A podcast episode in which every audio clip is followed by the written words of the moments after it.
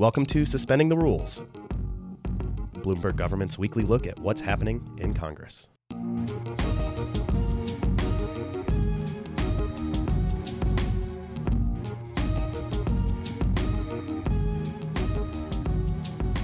Democrats in Congress have started their push to block President Trump from using emergency authority to reprogram money originally intended for other purposes, instead, to build a wall on the southern border. Welcome to Suspending the Rules from Bloomberg Government. I'm Adam Taylor. And I'm Danielle Parnas. Back from recess, Congress is in full swing this week with dozens of hearings scheduled in committees across the House and Senate. The House is also going to consider two gun background check bills, which we talked about in last week's episode, and the Senate will be taking up nominations and an abortion bill. Later in the show, we'll look at some of this week's hearings focused on data security and privacy. We start, however, with the president's emergency declaration and Democrats' attempt to block him. Michael Smallberg and Adam Schank from the BGov legislative analyst team join us now. Hey, guys. Hello. Hello. Democratic Congressman Joaquin Castro of Texas introduced a resolution to undo the president's emergency declaration, with a majority of the House co sponsoring the measure. Can you give us some background on the legal basis for the declaration and this resolution? Yeah, so to understand what's happening here, we need a little bit of a history lesson. Presidents have taken emergency actions throughout U.S. history. I mean, you think of Abraham Lincoln suspending habeas corpus during the Civil War, or FDR closing banks to halt bank runs during the Great Depression. Um, but over the years, Congress grew, grew concerned that presidents could access an unlimited number of special authorities once they declared uh, an emergency, and that some emergency declarations remained in effect long after the original emergency ended. So Congress passed uh, the National Emergencies Act, or NEA, in 1976 to place some checks on the president's power. That law did, does still give the president broad authority to declare a national emergency. It doesn't really specify or limit what constitutes an emergency, but it does place some limits on his authority. So, number one, it requires the president to specify which special powers he wants to access uh, by declaring a national emergency. So, for example, um, President Trump is invoking a, a, an authority that will let the Defense Department move around some um, unobligated funds um, for military construction that could now be used potentially to build that border wall. And number two, national emergencies are required to end one year after they go into effect unless the president renews them, or Congress can take action. Uh, they can pass a joint resolution to end a national emergency. That's never been done before, but that's the process um, that the House is set to begin this week. The president is planning to transfer almost $7 billion of federal funds to wall construction, but only a part of that would actually happen pursuant to the emergency. A big chunk being reprogrammed is under what the White House describes as regular executive authority. What's the breakdown of money that's going to be reprogrammed here? Yeah, so the White House says that by declaring a national emergency, the president can access as much as $3.6 billion in unobligated military construction funds. But the White House says he can also use his regular executive authority to access uh, about $600 million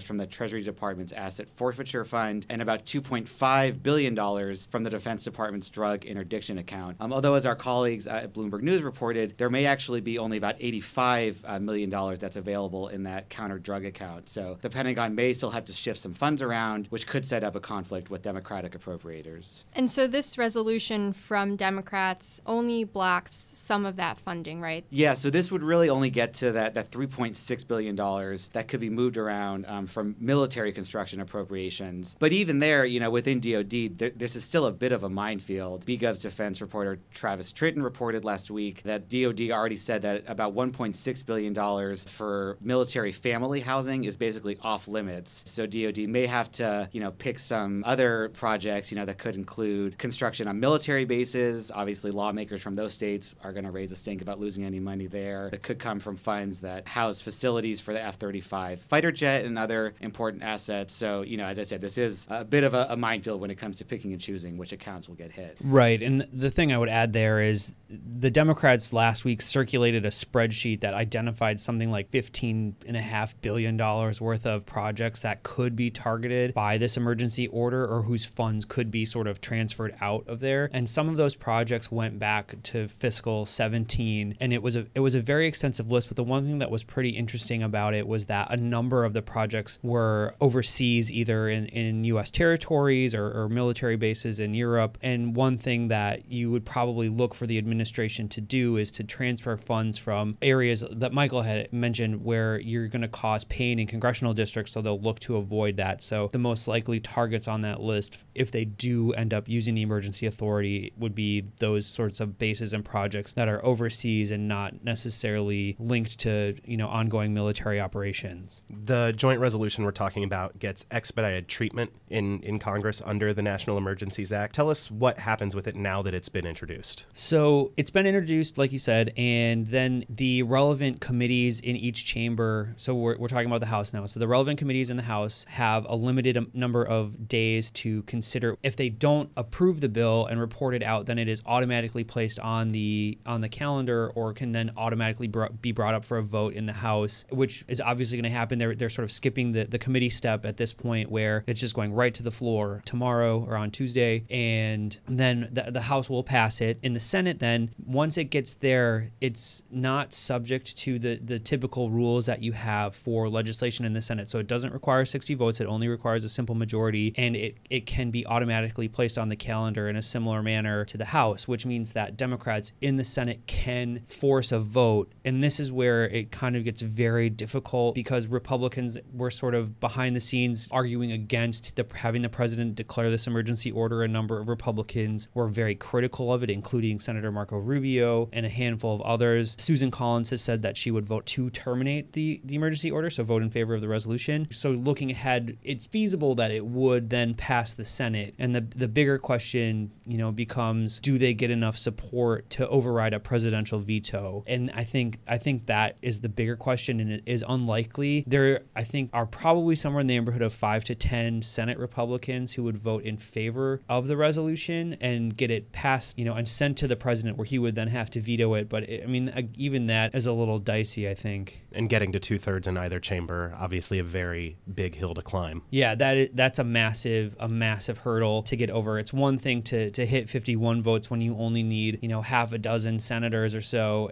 you know, and it's another thing entirely to get to this you know two thirds threshold, which is to 67 or, or so senators that you would need. And and I you know I just I don't see a path forward there for the Democrats. Tell us about some of the other legislation Democrats have proposed to counter the president's plan on the border. Yeah, so we discussed a few of these options uh, on last week's episode, but House Democrats have interest, introduced some bills that would bar the use of appropriated funds in other areas for a border wall. So, for example, disaster aid, Army Corps of Engineer funding. And I would expect, by the way, for some of these measures possibly to come up as riders as we look ahead to the fiscal 2020 spending season and some of those appropriations fights. Democrats are obviously going to try to do whatever they can in the future to limit appropriated funds to be moved around for this border wall. Other bills would basically limit the administration's ability to acquire land from landowners along the southern border. We may even see some legislation. Uh, Mike Simpson, a Republican from Idaho, said Congress should act to actually change that in national the National Emergencies Act to limit how the president uses emergencies to get around Congress. So there are a number of uh, actions, both on the legislative side and also legally. Of course, we're going to see a number of lawsuits from lawmakers, but also from from public uh, citizen and other uh, nonprofit groups, as well as landowners, trying to challenge the the president's emergency action. Thanks, Michael and Adam. We'll be right back to talk about data security.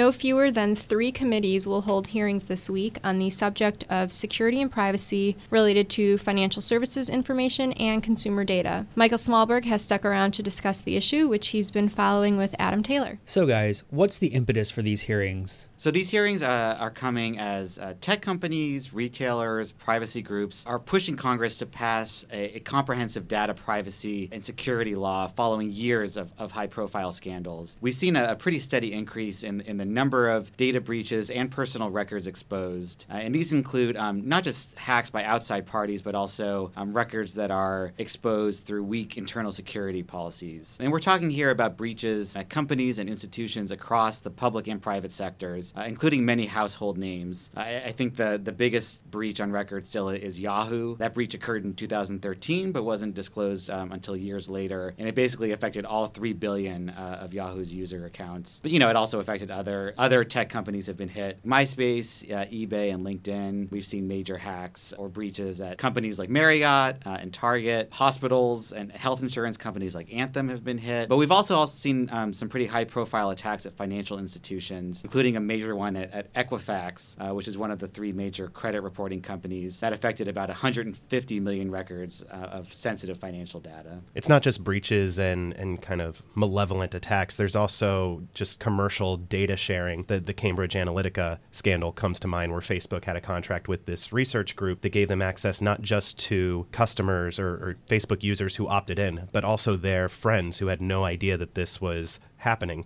And Cambridge Analytica got a hold of all of their data as well without their consent. And that raised a lot of red flags for a lot of people, especially as more extensive and comprehensive data is collected on anyone who uses online services, essentially. So you have all of that happening, and the European Union adopted a very strict data standard. California passed a very strict standard at the state level, and those kind of pushed the industry, the tech industry and retail industry to to come together and join consumer advocates in ad pushing for some kind of legislation to address the topic and create a, a, comprehensive federal standard for the first time. So, if there's no comprehensive standard now in the US, how is data security governed? So, there's kind of an industry by industry and state by state patchwork happening here. Financial services and healthcare companies face really the most rigorous kind of regulation on data, what they what, what data they keep, how they keep it, who has access to it, who they can share it with. Beyond that, it, it really depends on the industry. So state DMVs have a standard, federal agencies have a standard, and in, in the states, they can adopt their own, as California has done. That doesn't go into effect until 2020, but it, it's kind of set a marker for, for what states can and, and might be willing to do going forward. On the enforcement side, the Federal Trade Commission has civil authority to enforce violations under its trade practices. So it, it can be considered an unfair or deceptive trade practice to commit privacy violations or to allow data breaches through lax security. And the FTC can enforce that, but they generally don't enforce it directly. They'll they'll negotiate a settlement where companies have to abide by stronger privacy practices and security practices. And if they violate that consent decree, a court can come in and enforce it with civil fines. But there's no ability to enforce it with criminal sanctions or to just impose a fine directly by the FTC. Can we just uh, walk back for just a second? You talked about California eh, sort of having a standard similar to the EU, and then we know that the, the, the there are sort of the federal laws governing healthcare records, like you mentioned. But what does the debate look like over that? Are are lawmakers looking to create a, a federal standard that would then preempt California and maybe have like a softer sort of enforcement or, or level of, of requirements or what does that what does that debate look like that that is the the biggest aspect of the debate that that we're going to see on the Hill starting in earnest this week. The industry would really like state laws like California's to be preempted. Senator Marco Rubio introduced a bill that has the backing of some industry groups that would require private companies to meet the same standard when handling data as federal agencies, and it would preempt any state laws that go farther than that, which would include California's. So there, there's this debate over whether there should be a state by state patchwork, which industries across the economy really don't like because it, it raises compliance costs. Whereas advocates want the strongest protections in place, whether that's preempting states or or not. So that's going to be a huge debate. And I think we, we're going to see some compromise on it where we might see greater enforcement authority for the FTC in exchange for some kind of preemption. But that's that's speculation at this point. Michael, the Financial Services Committee is looking specifically at credit reporting companies in their hearing this week. What's happening there? Yeah, so as I mentioned, there was a a huge data breach affecting Equifax, which is one of the three major uh, credit reporting companies. They hold credit and financial information that can be used to determine whether you qualify for a loan, a job, insurance, housing. So, again, th- these are highly sensitive financial records. And that 2017 hack at Equifax compromised the information for about 150 million people, you know, their names, social security numbers, other personal information, as well as credit card numbers for, for some people. So, this got a lot of attention from both Republicans and Democrats on the Hill. As you said, the House Financial Services Committee is holding a hearing on credit reporting companies this week uh, which will almost certainly include uh, some discussion of Equifax. Chairwoman Maxine Waters said she will be introducing comprehensive legislation on credit reporting companies. Her bill uh, in the last Congress would have required those companies to uh, provide free monitoring and uh, identity theft services following a breach. But it's not just in the House. Uh, on the Senate side, Senate Banking Chairman Mike Crapo and Ranking Member Sherrod Brown um, have asked for input on what Congress could do to give consumers more control over the data that's used by these credit reporting companies. And some Senate Democrats actually want to go further and impose stiffer penalties for breaches of credit reporting information. So, you know, we probably will see some action in, in the House and or the Senate uh, looking specifically at those credit reporting companies. Thanks, guys. BGov subscribers can find all of Michael and Adam's coverage, including an on-point briefing presentation on data security and privacy at bgov.com. That does it for this week's episode. We'll talk to you again next time. Thank you for listening to Suspending the Rules. Be sure to subscribe wherever you get your podcasts. Find more on the subjects we discussed today and a whole lot more from Bloomberg Government at about.bgov.com. You can also follow us on Twitter at bgov. The legislative analyst team is Sarah Babbage, Noreen Chowdhury, Danielle Parnas, Michael Smallberg, and me, Adam Taylor. Our editor is Adam Schank. Nico Anzalata is our sound engineer. Our theme music is Home Organ by Zach Nasita. More information on that can be found at premiumbeat.com.